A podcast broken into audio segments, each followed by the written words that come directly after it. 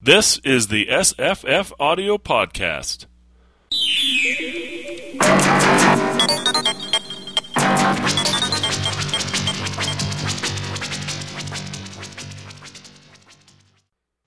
Hi, I'm Jesse. Hi, I'm Paul. Hello, I'm Marissa. I am Maissa. I'm Bryan. And we're going to talk about The Chromium Fence by Philip K. Dick, first published in Imagination Stories of Science Fiction and Fantasy, July 1955. This is maybe Dick's most obscure story, only republished in the 80s. Yeah, I'd never heard of it before you pointed that in my direction. And that's kind of why I wanted to, because I didn't really, I knew that it existed, but I hadn't heard of it, and I thought, let's just pick a random Philip K. Dick story. Wow, what a great random one to pick. I think they're all like this, though. He's just he everything he touches is gold somehow. Chromium. Let's talk about why the title is that, because if you do a search in the story itself, there is no chromium ever mentioned. Yeah, did you figure that out? I got a couple ideas. Mm-hmm. I have a couple ideas, too. Okay. Maissa, what's your thought? Mine was the robot. Oh, yeah, sure. That's a good one. Mm-hmm. Yeah, because the robot pushes him off of the fence he's been on. Right, and he's metallic, and he's the one that says you're on the fence. So. Yep. He does say, yeah, that word does show up in the text. He says it a couple of times, you're on the fence. Anybody else? That was basically my theory. Okay, well, I got one more. Mm-hmm. It's right at the beginning. They're on the commute disc. I love this. Walsh settled gratefully against the invisible safety rail, and then unrolled his newspaper. So these commute discs are flying carpets, right? Yep. Basically, it even says flying carpet at one point, and they can take a maximum of 3 passengers. It sounds like, or at least. About 3, because he comes on board, he puts his coin in the slot, and then it continues on its way, right? And then they start reading the newspaper. Yeah. Each of them are reading the newspaper, and then the fight happens. It specifically says, like, at the start, like, when he got on, the third man, he completed the load. Right. So this is public transportation, but... 3 at a time, yeah. 3 at a time. And it's got such beautiful writing. So many... Beautiful. I'll just want to read the opening here because it's so awesome. Earth tilted towards 6 o'clock, the workday almost over. Commute discs rose in dense swarms and billowed away from the industrial zone towards the surrounding residential rings. Like nocturnal moths, the thick clouds of discs darkened the evening sky.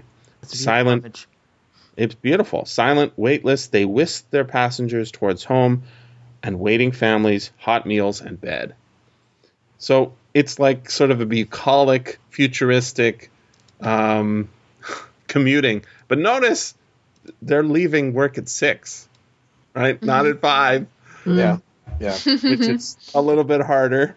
And then when the commute disc lands in the parking lot of his unit, do you notice the ground? And they're in Detroit, by the way. And the ground was ash and cinders. Oh, yeah. This is post-apocalyptic, right? Yeah. It says, Walsh pushed aside the safety rail, there it is again, and jumped from the disc down the 3 steps of the grapple and onto the ashes and cinders of the parking lot. So I'm thinking the chromium fence is this invisible safety rail, but obviously it says invisible. Chromium is shiny, so maybe it's hard to see. But more importantly, this is the bus, guys. That's the handrail that everybody has when they're standing on the bus, right? They grab hold of. Mm. And I heard the other day a really great podcast about an Octavia Butler story set on a bus called Speech Sounds, where a fight breaks out between these two... men who can't speak. That's the whole premise of the story. Is it sounds like an awesome story. I got to find it and read it. A fight breaks out between 2 men on the bus. And in this post-apocalyptic future, there's been some sort of disease that when it infects you, it takes away parts of your mind or your brain. And most people can't speak any longer. So they just make noises and their jealousy's up or whatever. Sounds terrific. In any case, there's a fight on the bus, and that starts the story. Apparently Butler, like Dick, had to take the bus a lot. And a lot of his stories are actually set on buses, at least in part. So that's where this story came from, I think. Right? He's on the bus, and some guy's reading the paper. Right. And he says, yeah, you see this about Clinton or whatever. No, sorry, Bush or whatever it is, right? And I was like, geez, I like philosophy and music.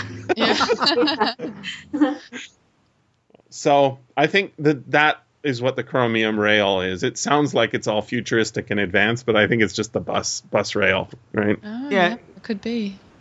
It's just a high tech version of a personal bus, basically, for three. Yeah, sure, a little bus. Well, if there's been a nuclear war, there's probably not enough people to be that crowded. It's like that's a good point. It's like the world of Do Androids Dream. In fact, in their housing unit, right? There's this. I thought he's invented the strip mall too, because at the bottom of their housing unit, there's a strip mall that he walks through while it's closed, and then he goes into the last spot he walks towards is the counselor, right? The psychologist, the robot psychologist. Charlie is his name. Mm-hmm. Yeah, and it made me think. I want to talk about Charlie some more, but it made me think that all the other stores had robots in them too, because you go into the dry goods store and you buy some dry goods, and you go into the grocery store, and there's a robot checkout guy there too. Like they're just all there waiting. Yeah, I didn't think of that actually. I love that scene where he's moving through that space. It's kind of airy and there's all these weird touches, right? Like. He's walking through that on his way down there. There's a boy and a girl making love. Yeah. And he pauses for a minute, and then he goes and he carries on through this like dark, like strip mall, like you say. That really surprised me for a story from the 50s. Yeah, he's a sexual man. I'm not sure why this story is so neglected, because I think it's so on point for everything that's happening right now. Yeah. And although he doesn't call it them, they're basically living in Conapps, because they talk about being we hear stuff on the other side of the wall, so they're like all crowded into these buildings with strip malls on the bottom, basically apartment towers, basically. Although they don't say towers. That I want to read that section too, because it's beautiful as well. There's this beauty of sort of the clunkiness. This is a guy who turns the clunkiness into things of beauty. So he's complaining after he's gotten off the commute desk. He's eating his food. His wife is saying, "Eat your food, dear," and then he says. Or then it says, through the thin walls of the bright little dining room came the echoing clink of other families eating, other conversations in progress, the tinny blare of TV sets, the purr of stoves and freezers and air conditioners and the wall heaters, right? And then there's like this clunky beauty, right? Yeah, so, it's so great. This is one of the few stories where like, of his you can really feel the world, like it's such a short story. Yep. He doesn't use very many lines, but you can just like feel this place.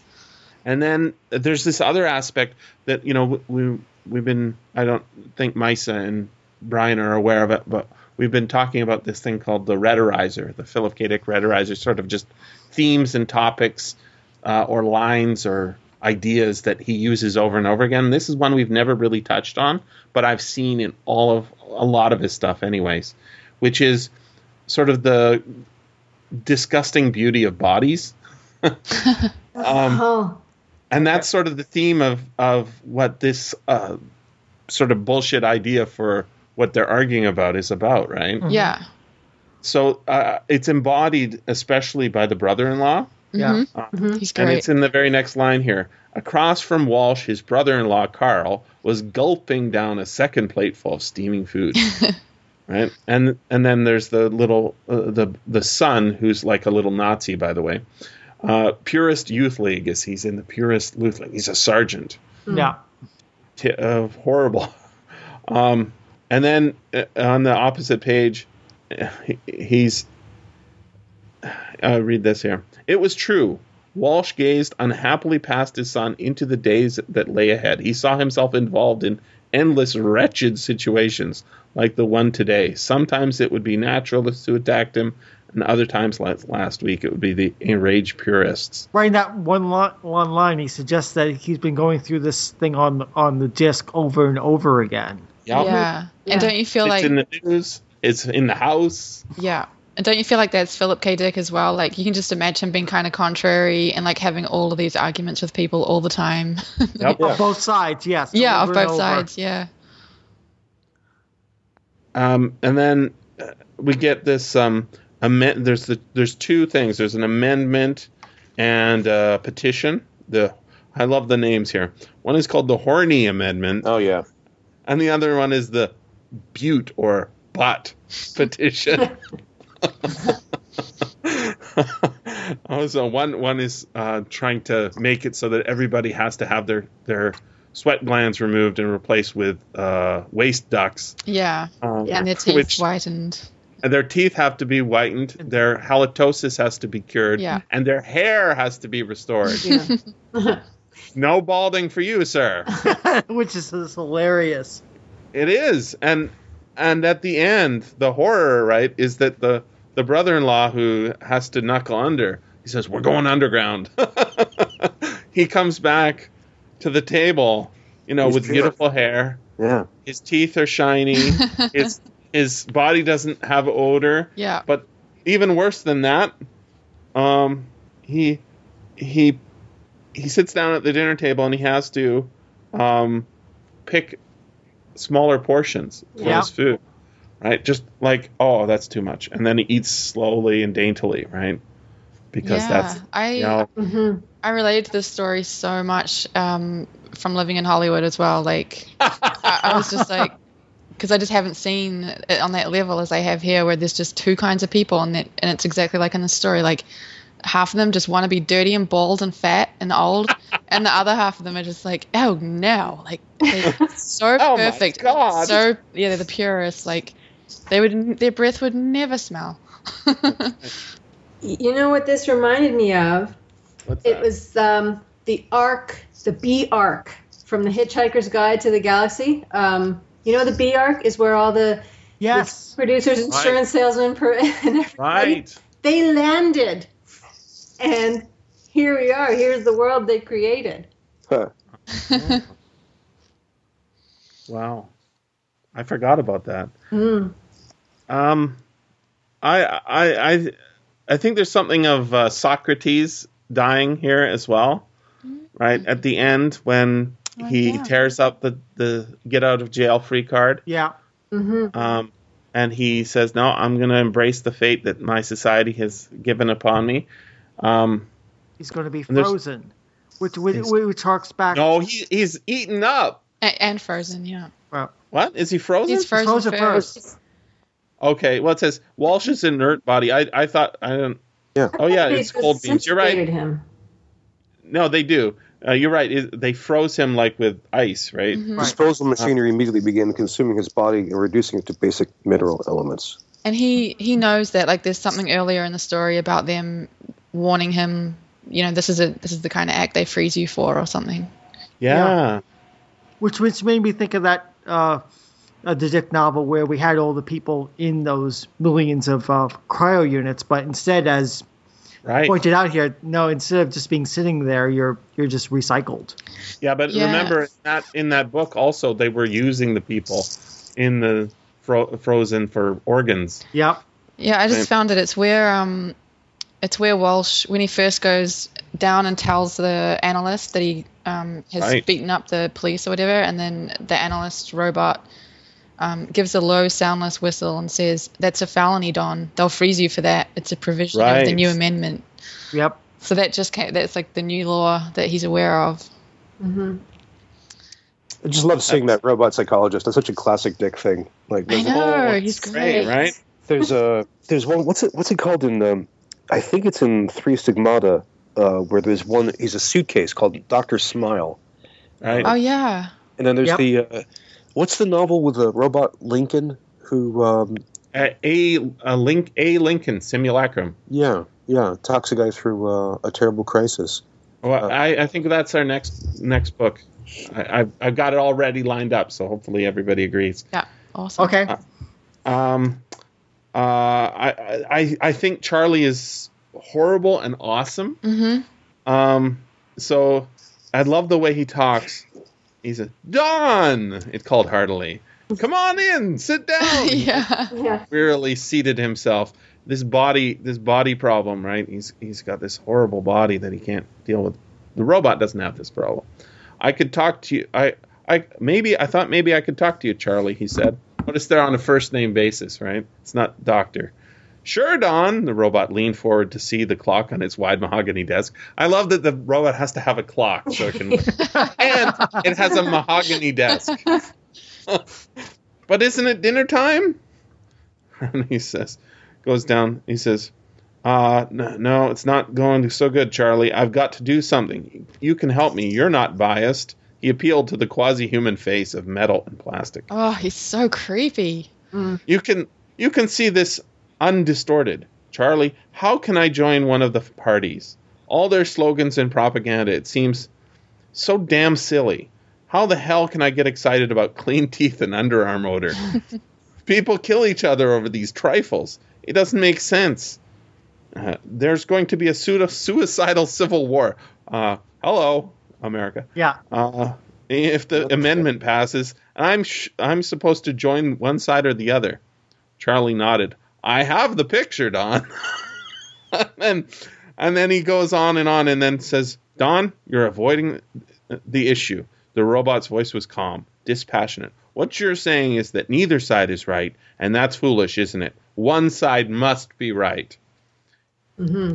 You either vote for Hillary or you vote for Trump. Yeah. Those are your options. Sorry. Yeah.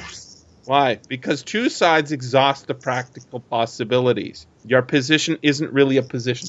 Did we not hear this in 2016? I swear to you. Oh, yeah. This is really prescient. Say again?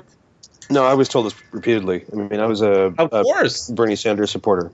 Of course, and it was not the robot psychiatrist. It was the news channels, right? Which are pretty robotic.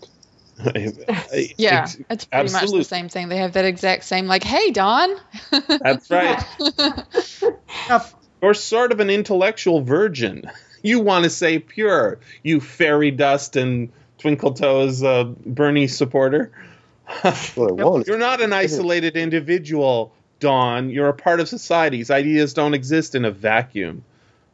He says, I have a right to hold my ideas. No, Don. Yeah. If you do they're not your ideas. You did not create them. You can't turn them on and off. And when you feel like it, they operate. They operate through you. They're conditionings deposited in you by the environment. What you believe is a reflection of certain social forces and pressures. In your case, the two mutually exclusive social trends have produced a sort of stalemate. You're at war with yourself. You can't decide which side to join because elements of both exist in you. The robot nodded wisely at his own advice here. Yeah. But you've got to make a decision.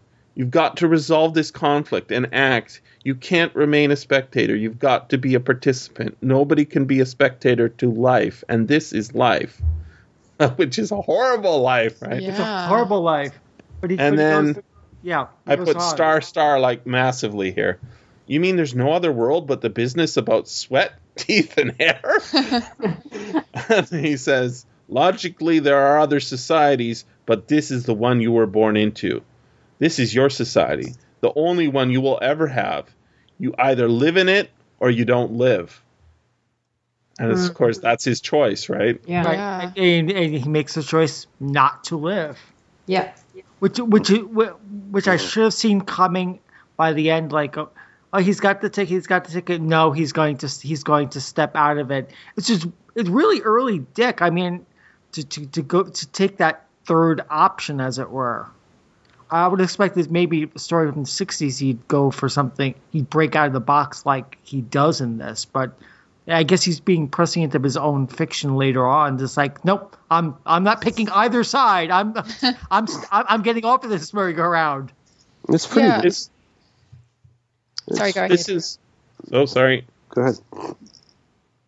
I was going to say, this is when you say, well, that channel didn't make any sense. You turn it over and it's MSNBC and Rachel Maddow's on there, and you say, wait a second, she's getting paid to say that, because that makes no sense. And then you see he walks out of the room, right? And suddenly the light just catches a glint on the tag attached to the robot's umbilical, right, plugged into the wall. He can't actually go home, the robot. He lives at his death. The robot, like everything else in this multifamily unit, was supplied by the controlling institutions of society. Fox News and MSNBC, right? Mm-hmm. The analyst was a creature of the state, a bureaucrat with a desk and a job.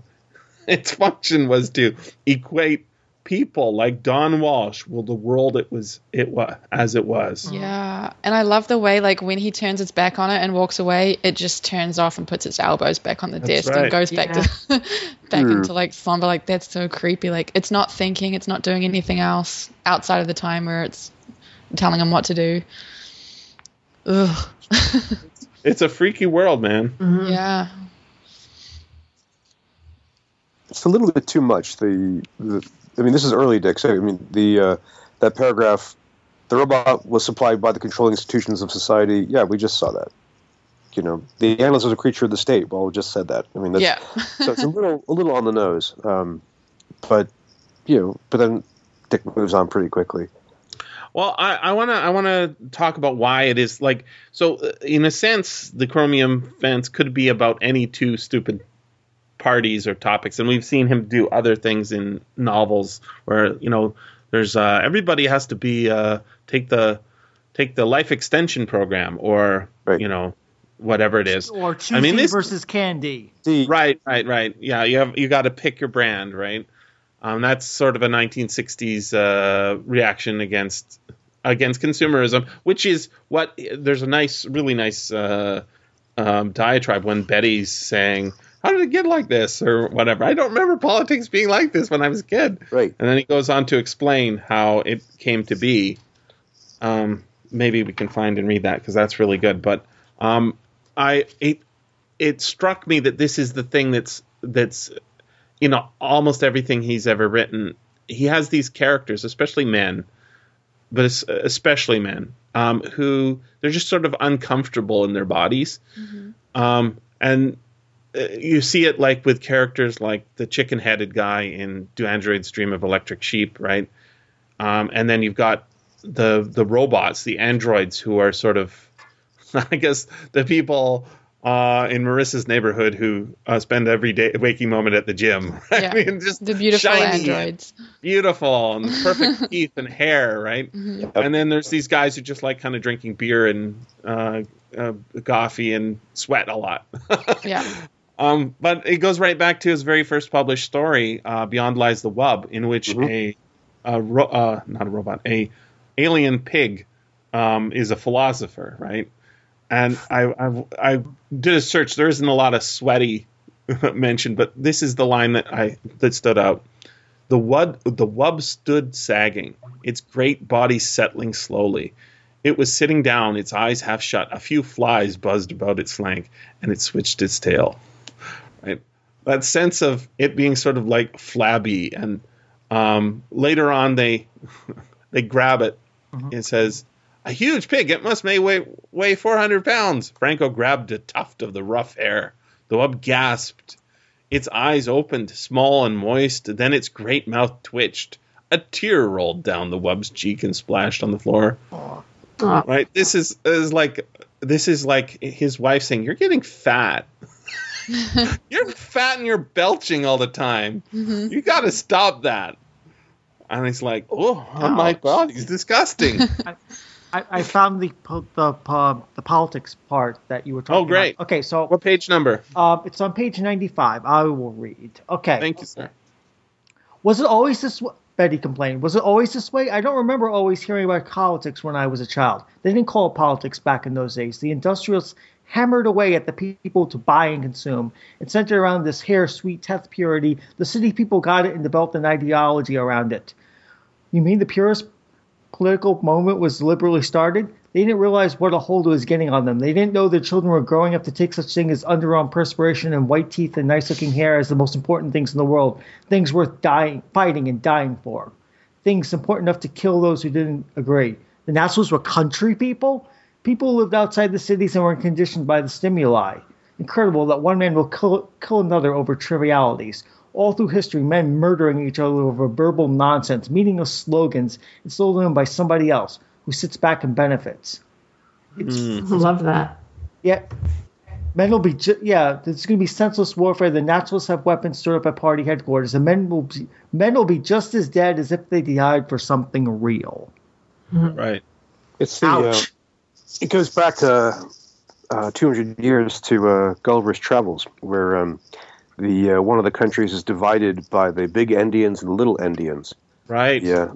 Which end of the egg do you smash? Right. When you have your breakfast, do you break it at the little end or the big end? And those are the two giant political parties. Right. I'm reminded of Babylon 5. The Drazi have their conflict over green slash versus purple slash. Yes. Yeah. Oh yes, one of my favorite. The argument is on their version of Fox News: green, purple. This is terrific because, I mean, the thing is we all have this, right? Nobody likes to be told that they have bad breath, and we also don't like to have bad breath because we don't like to offend people. We all have hair that changes color as we get older. Maybe it recedes a little bit. Maybe it isn't – your eyebrows are a little less than – so there isn't a lot about eyebrow threading in this, but I swear to you, when I – go down the strip mall just outside my home. I was thinking about how every unit is. I think about this a lot. Every unit is either a nail salon, a hair salon, a dental salon, mm-hmm. or yes. Like some other. And I'm like, where's all the bookstores? Mm. And then of course there's the alcohol store every once in a while, but there's no bookstores. Yeah. What happened to and bookstores? It's even like. Yeah. It's even like dogs and stuff now. Like, even dogs are walking around with shampoo and painted nails. The dogs can't smell bad either. Yeah. Oh, yeah. When I read the part about the excretion tubes for people, and I thought, okay, so how much farther are they going to get? Are they going to put those excretion tubes on all the animals, so there's no more shit anywhere? No, I think the excretion tubes are just. And it's not for pooping. I think it's for just under your arms. Like they're replacing the glands. The sweat glands under your arms with, like, I don't know, tubes that go. Waste excretion tubes. Yeah, it's true. All waste. Oh, uh-huh. I'm reminded of Stillsuits. Yeah, Stillsuits. I'm also reminded of that Philip Dick novel, Counterclock World, where time starts going backwards, and people swear by saying food. I this glances into kind of classic 20th century science fiction obsession, which is what happens to the body with advanced science and technology. You get all these images of the future humans who are hairless, giant brains. You mentioned Babylon 5. At what point do we transcend the body completely and become pure energy or pure thought? I mean, it's a classic science fiction chestnut, and it's built in part with a kind of hatred of the body. There's a lot of criticism from the 90s and the first decade of the 21st century, which says that the contemporary desire to upload our consciousness is a sign of that. And so it was kind of nice to see Dick, riffing on that again, making it into a political party. That was good. Mm. And it's also, people make fun of this a lot as an American obsession. There's a wonderful Graham Greene novel about Vietnam, The Quiet American. It's a fantastic novel from the 50s, and it's really eerie how it anticipates the next decade of the American invasion of Vietnam. If you haven't read it, it's about an American spy in South Vietnam who is up to no good. You don't quite realize that he's a spy for a while. And our main character is this British journalist who's just, you know, kind of lazy and trying to survive. He's smoking a lot of opium. But he makes fun of the American because the American doesn't like to eat food. He likes to eat vitamin paste and, you know, high-tech things. He won't eat the local food. And that's from the same period, same year roughly is the story. And then there's something like – the thing is this is so ridiculous, right? This story is so ridiculous in so many senses. I was looking at the Philip K. Dick fan page and how are they talking about trying to sell it? They said, this is a New Yorker story. Let's try and sell it to the New Yorker. And like, this is not a New Yorker story. What are they, kidding me?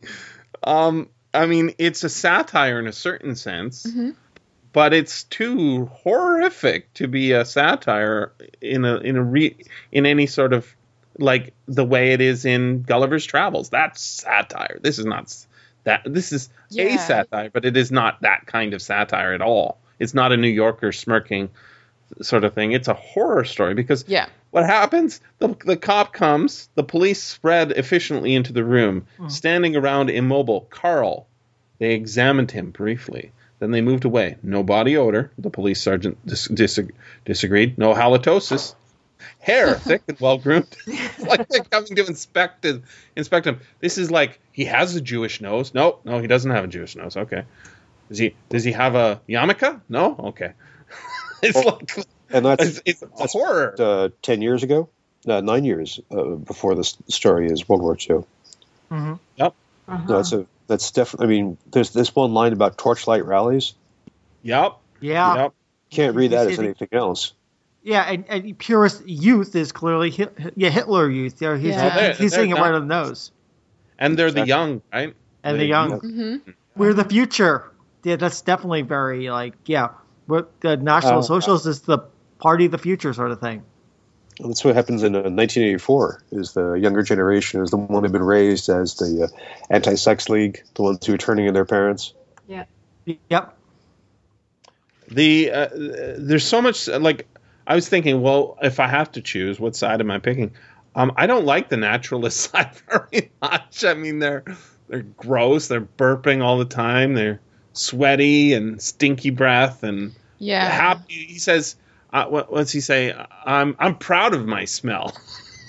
Yeah. Yeah. I mean, the Chromium Fence is definitely the best place to be. Mm-hmm. The way he writes this is just kind of... But it's untenable. That's the thing of the story. You can't stay on that fence forever, especially once political events move to the point where you can't remain on it. I mean, he tries, right. and then the police come and they find him. And they're ready to re-educate him, basically, and that precipitates him assaulting the police officers and fleeing.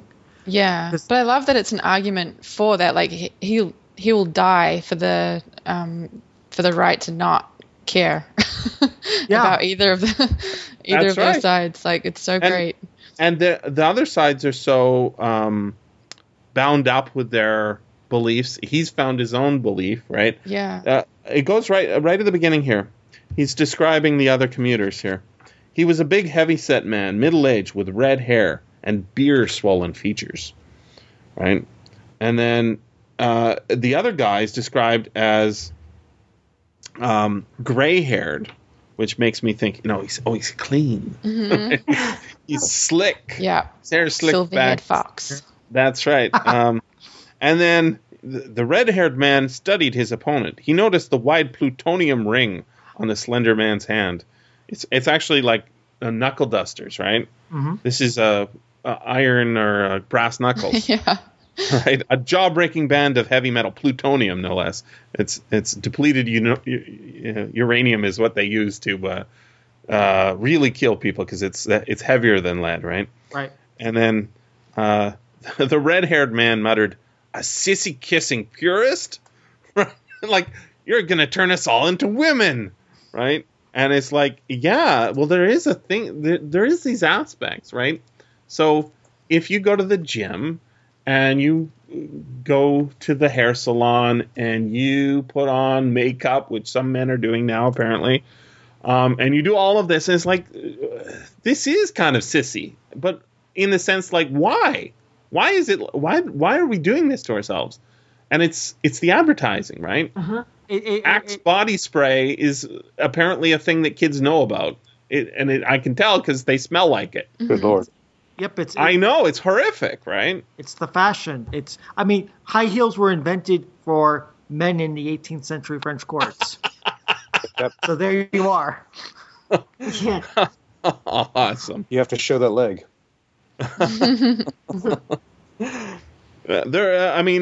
For me, you're lucky we're on the internet. I don't like deodorant. I don't like putting it on. I don't like how it smells. I don't like it on other people. But I also don't like to offend people with my body odor, so I tend to have at least 2 showers a day, right? And if I spend a couple hours at home and then I'm going out, I'll change my shirt before I go out because I don't want my whatever body odor I've got. If I don't think it's very strong, but I'd like to say on behalf of society, thank you, Jesse. Yeah, but I go to, every once in a while I'm stuck in an elevator with somebody and they've got, I can tell what brand they have on. Right. It's there's one called Code Red or something. And it starts putting out, as soon as your body heats up, it starts putting out massive scent clouds billowing from under armpits. And it's just so horrible. It overwhelms my natural ability to smell things like bread and coffee and it gives me a headache. So I'm totally not on the purist camp, not at all. But I'm not a naturalist either because I think halitosis is a bad problem and I'm not proud of it. Not that I have it, I hope. But I'll stop you from going into that abyss. But I think this would be a fun story to teach to kids. Love to hear. I think it was. Mm-hmm. Sadly, it is not public domain, but that doesn't stop us from reading it. No, it didn't. Right. And thank you for pointing it out to us. Mm-hmm. I'm not. Do you guys see the illustration? I'm not sure what it's supposed to mean. No. The one with the guy hanging out of the ship. This is on page 87, and it looks like there's our hero, and I didn't realize at first. I thought there's something wrapped around his hands like bandages, but it's actually 2 giant arms. I think it's supposed to be symbolic. No, I didn't see that one. I didn't see it either. Oh, I failed to send it to you. In any case, our hero is sort of grabbed by 2 giant arms, and behind him is some sort of, robot. But it doesn't look like our robot in the story, so I'm not sure what to make of it. But I think it's okay. I see the image now. Yeah, this is nothing that happens in the story. I mean, is that robot supposed to be our butler? It looks all wrong. It's not Charlie because it's not even humanoid. But yeah, it might be a symbolic representation of him being caught between two powers, because you do have those 2 arms coming out of the darkness. Yeah, one grabbing each of his arms, and he's being pulled apart. So that suggests tourists versus naturalists. And he's in the center, and only his robot butler is there with him. Mm-hmm. Yeah, there's something to this story that I think, it's sort of low stakes in its ideas, but there's something very of our reality about it. Yeah, for sure. Yeah, I agree. Especially right now, it just felt... Mm-hmm. It just mimics so much of what you're seeing in the media and the kinds of conversations people are having that are supposed to be intelligent political conversations, but just deteriorate. You're a Trump supporter? Yeah, you libtard. Yeah. You're a cuck. Yeah. God. From this story, one of the insults is, you're thalamically oriented. You're thalamically oriented. Ooh, big insult. Yeah. I'll break your head. Jesus. Yeah, it was. Yeah. What was it? The animals versus the lilies. It's kind of right? The lily. It is. Yeah, there's something very relevant about our times, and it is kind of, in a sense, it's a satire, because I don't think there's been any murders in a household over somebody voting for Trump, but that's the rhetoric. No, right? Oh yeah, but those 2 newspaper titles that we get right at the start, that was so funny to me, because that's what I keep on seeing in the media as well, is oh, you call this a peaceful process? Look at a peaceful protest. Look at what you did to this. You know, you damaged this thing. And then the other side is like, but you damaged that thing. And it's just this kind of ridiculous picking out the, yeah. And what are the two titles on this? One is like windows smashed, great damage done. And then the other side is buildings burned, great damage done. Like, just two crazy sides. In addition, in the original story, I don't think they knew how to market it. The two descriptions are, Charlie wanted to help Walsh out of his trouble, but can a robot think for a man? That's a weird one. That's not right. And then here's the second one. Walsh wasn't rebelling against society. He simply felt that a man should be allowed to think for himself without the aid of a robot. Well, there is that. I guess, but the robot's pre-programmed, right? I mean, it has all this sort of personality. It remembers the conversations from before, but if you see the robot as MSNBC or CNBC or whatever channels it is, I guess that makes sense. So he's rejecting the robot's advice because it is a robot? Yeah, I don't think he is. I think he's rejecting it because he just doesn't care about either of the arguments, right? That's right. And it gives him, you have no choice. You either have to join this or you have to join that. And that is, I mean, that's in essence what society is always pushing you towards, is you have to play within the rules of the society. Mm-hmm. Yeah. And that's the big thing that people didn't like about Trump and still don't like about Trump. Obviously, there's lots of reasons to hate him for that, but he doesn't play the games like other people play because he's not saying it the way they want him to say it. Right? You're allowed to do all that stuff. You just can't say it that way. Mm-hmm. And all the stuff that's happening that he's doing, well, you're not allowed to do that either, but we've been doing that for a while now. So it's just his political incorrectness is what a lot of people find offensive. Mm-hmm.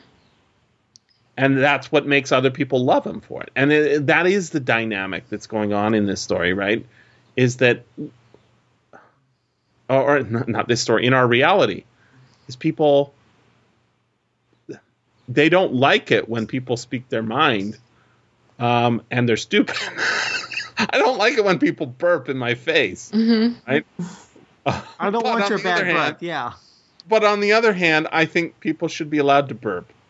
Yeah. I mean, that's another reason I relate to this story. Like, on the purist side, I can't stand the sound of people chewing, and I want to kill them. But I'm just like, it's their right to chew. Like, just have to, like, you don't. It's good to know. Yeah.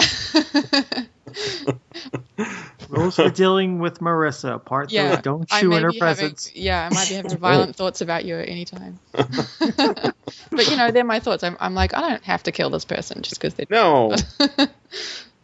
I won't actually kill you. I'm really glad we read it. Yeah, me too. Yeah, it's a very fun book. Yeah, you were quiet, Maissa. Any last thoughts from you? No last thoughts from me. I really enjoyed it. It reminded me a lot of Douglas Adams and Kurt Vonnegut, actually, which I know you're not that big on, Jesse, but it really had that kind of... I see it very Kurt Vonnegut-y. I think the difference, though, is where Vonnegut, at the ending, he would have done something snarky. Dick has the character pull a Socrates, right? Yeah, and he went full horror. He always goes for the full horror, and I think Vonnegut starts with the horror and then goes tricky. Mm. Yeah, this wouldn't have been a Vonnegut ending at all. No. But the whole premise, though. Yeah. It's very Douglas Adamsy too, right? You're right. Yeah, it was so funny. Like, that was the weird thing. When you get to the horror, I kind of had to read it twice, like do a double take, so it's like... Such a funny story. Yeah, I was like, what this? And I didn't even know what was going on at first. When I first started reading it, I was like, so there's two factions. What do they care about? I don't get it. And the other guy's saying, I like the way I smell. It's like, that's a weird thing to say.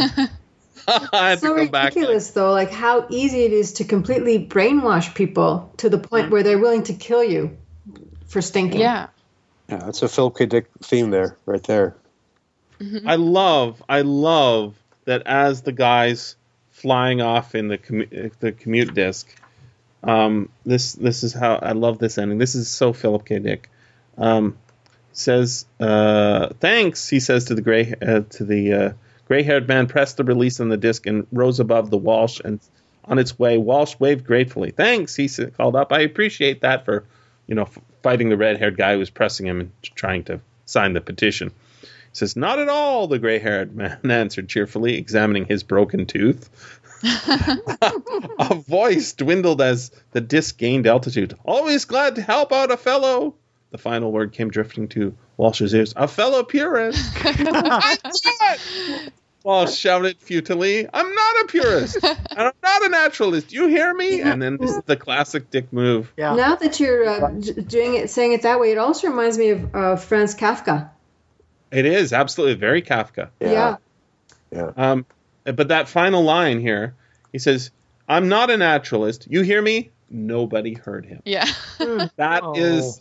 Total dick move right there, right? Yeah. Because that's happened in a dozen short stories, I swear. The one that comes to mind immediately is Beyond the Door, which ends with a the boyfriend and the wife looking over the dead body of the husband after the cuckoo clock has killed the husband.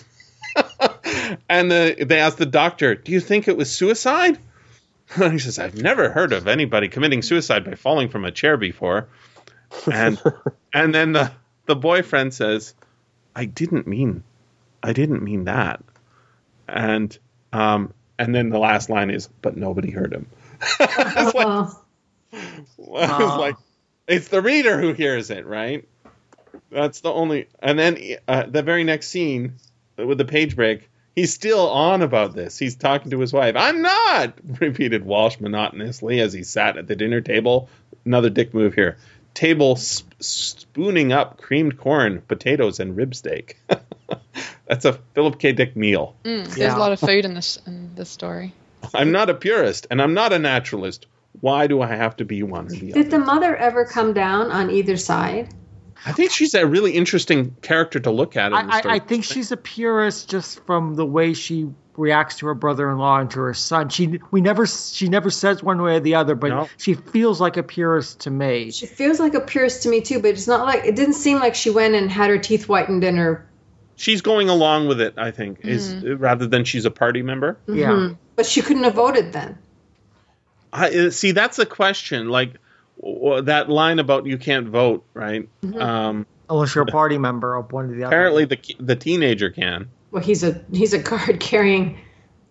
He's a card carrying little Nazi. Booth stamping member. Well, I think the other argument was like, think about in the United States they have two parties, right? There's one or the other. You can't vote for. If you vote for anybody else, it's not really a vote. That I think is kind of the argument as well, and this is like I'm the left-handed party. No, it's the right-handed party, but they're both doing the same stuff. It's the sneeches, the star-bellied sneeches and the plain-bellied sneeches. Right. Yeah. Yes. Or that Star Trek guys with the white side. Right, the white side. Yeah. And they're endlessly fighting for all eternity. Back to the Drazi, Babylon 5 again. Yep, back to the Drazi. Well, thank you guys. Yeah, I have to go because I have to go do some food chewing. I'm sorry, Marissa. Just don't do it too loud, please. Well, be careful. Do you like those YouTube videos of those sounds? What are those called? The SMR, DMR? That's like my worst nightmare. Okay. That's weird. People are weird, man. Yeah.